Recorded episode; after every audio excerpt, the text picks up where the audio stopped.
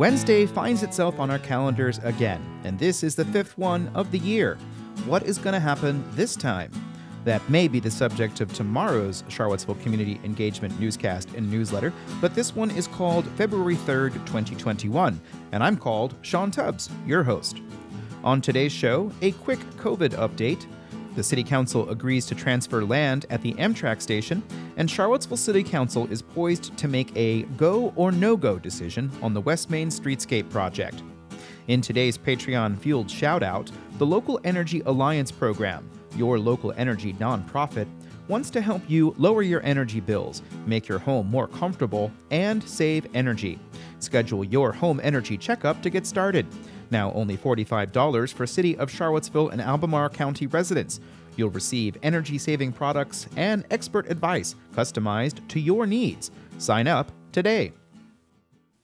Many statewide metrics measuring COVID 19 in Virginia are trending downwards, but are still higher than at most points in 2020.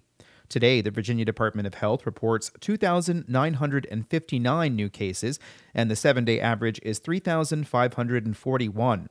On January 3rd, the number reported had been 5,010 new cases. In this community, the University of Virginia resumed in person instruction this week, and the first day of the spring semester was held on Monday. One thing different this year is that fraternities and sororities are now able to gather in person, as long as they follow state and local guidelines to stop the spread of COVID. Sierra Martin has a story about this today in the Cavalier Daily.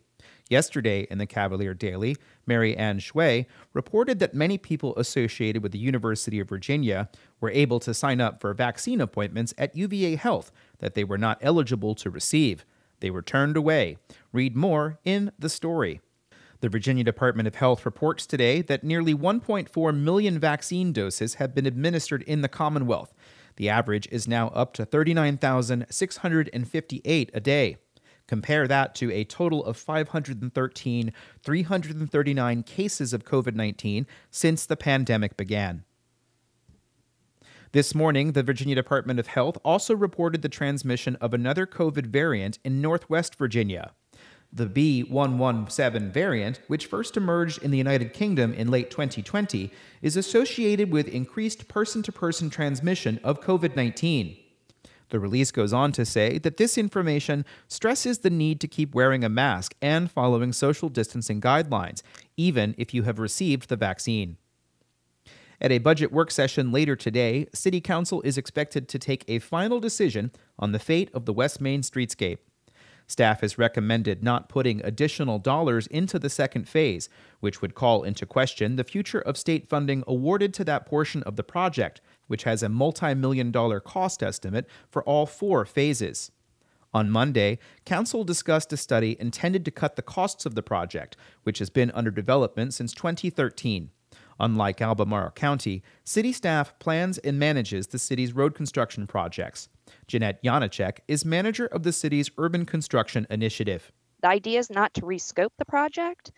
The idea is, with the value engineering um, process, is to have an independent firm review the work that's been done, and see ways we could improve the project while still maintaining um, the benefits that we were envisioning the city has secured millions in funding from the Virginia Department of Transportation for the project, which was originally envisioned to add bike lanes, new sidewalks, and new street trees for a roadway that had been anticipated at the time to have several hundred more residents as new construction was completed.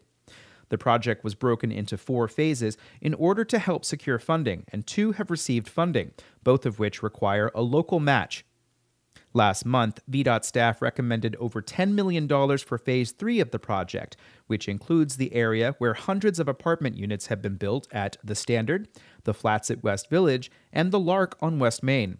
These have all been built and occupied since the West Main study got underway in 2013. Janiczek said staff recommended approval of 10 recommendations in a study from the firm RK&K to reduce the cost of the project.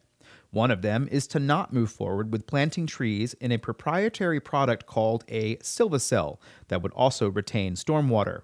We don't have any Silvacells anywhere in the city. So this is a new product. It's proprietary. It's kind of expensive because it does so many wonderful things. It can complicate utility relocation because these are plastic tubes that are sorted on a plastic platform and are supporting the sidewalk or the pavers in this instance. All of these intricacies are called for in the West Main streetscape design put together by the firm Rhodeside and Harwell. As of last year, they have been paid $2.85 million by the city so far to create construction documents as part of the process. A previous city council approved the schematics in May of 2017. No members of that council are still in office. As an aside, Rhodeside and Harwell is also the firm that is currently reviewing the city's comprehensive plan, creating an affordable housing plan, and is eventually going to lead to rewriting the zoning code. City Councilor Michael Payne said he appreciated how the Silva cells could help the city achieve some of its climate action goals. But he also said that the value engineering study did not really do enough to bring down the costs of a project that has had an estimate as high as 49 million and increased to 52 million dollars by one staff member's comment on Monday. This prompted a long conversation about whether the project should just be killed. Um, and so I, I think we're just in the same place as a council where um, we're going to just really need to be honest about um, we're not going to be able to fundamentally change the impact of this project with value engineering. And if we cut blanket amounts from the CIP for this project, we're probably going to sacrifice the actual vision and intent that guided creating this, which is to create a very different kind of pedestrian oriented corridor that's almost an extension of the downtown mall. Payne said he thought housing and school reconfiguration were more important priorities to spend capital improvement program dollars on. Mayor Nikuyah Walker wanted clarity Monday night about whether council even wanted to move forward with West Main to avoid having that dominate the budget conversation later on today. Is this something that we can place on the shelf for a while and be okay with that? Councilor Heather Hill said she still wanted to know what improvements need to happen on West Main Street just to keep it maintained. I still believe that this corridor is is vitally important. Um, and it's not working for pedestrians and bicyclists. And so I think just understanding what staff's perspective on what an alternative would be and what are the costs associated with that alternative. VDOT funding for Phase 1 and Phase 2 both require the city to match funds, and the city's portion would come from bonds that Council has theoretically authorized but that have not yet been sold. City Councilor Lloyd Snook asked if the city could save money by never selling bonds for that purpose. And so, in theory, we could reclaim $16 million, let's say minus the 3 million we would have to do to do the bare minimum. We could reclaim, say, $13 million by saying, up, oh, sorry, we're not going to do phase one and phase two, just do the bare minimum. Correct. Snook said he wanted two more days to review the project before saying whether he would approve ending the project one question I have out to the Virginia Department of Transportation is whether the $10 million recommended for smart scale funding in Phase 4 has to be spent on the Rhodeside and Harwell design, or if a new public process could be opened up to decide how to use that funding to address the same purpose and need. This round of funding requires no local match, but it is also possible that the project would not have scored as high and been recommended for funding under an alternate design. That question is out there. The city currently has several other streetscape projects in development that were funded by SmartScale. None of those had a preconceived plan in place when they were awarded the funding, but VDOT is pretty strict about the scopes for these types of things. If the Commonwealth Transportation Board approves the funding in June, the actual money will not be distributed to the localities for several years. No funding has been designated for the project's fourth phase, which spans between Jefferson Park Avenue and Roosevelt Brown Boulevard. Last November, the University of Virginia reaffirmed their commitment to spend $5 million on West Main Street. Here's a quote from UVA spokesman Brian Coy. The university remains committed to its funding pledge for the West Main Streetscape project. Per discussions with the city, our intent is to focus on safety and security improvements towards the western end of Main Street, supporting both students and the broader community. Regardless of whether the West Main Streetscape project moves forward today or not, the city has been awarded funding for other projects nearby. Additionally, VDOT is recommending $5 million in funding for multimodal improvements to Ridge Street, which is immediately adjacent to Phase 1 of the project.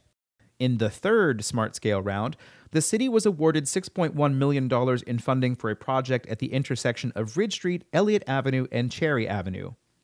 The preparation for all these smart scale projects has been overseen by Chip Boyles in his capacity as the executive director of the Thomas Jefferson Planning District Commission. He becomes city manager on February 15th. Earlier in the meeting, Council agreed to convey city owned property back to developer Alan Cadgene, operating under his Union Stations partner LLC. Chris Engel is the city's economic development director. This item, in summary, um, deals with a, a loose end from a development agreement that was uh, entered into between Union Station partners and the city of Charlottesville back in the late 90s. At that time, the downtown transit station had not yet been built, and there was a possibility it might have been located at the Amtrak station on West Main. To prepare for that eventuality, the city entered into a development agreement to secure a federal grant which required a match from the city. In lieu of providing cash, uh, the parties agreed to um, transfer a parcel of land so that that could serve as the local match. The 0.8 acre property has continued to be used as a parking lot ever since. The grant did result in an upgrade of the train station, but a second phase did not materialize. No one spoke at the public hearing required by City Code, and Council approved the transfer. It should also be noted that the fourth round of SmartScale also recommends $50 million in funds to increase passenger rail service through Charlottesville by expanding frequency to Roanoke and points west.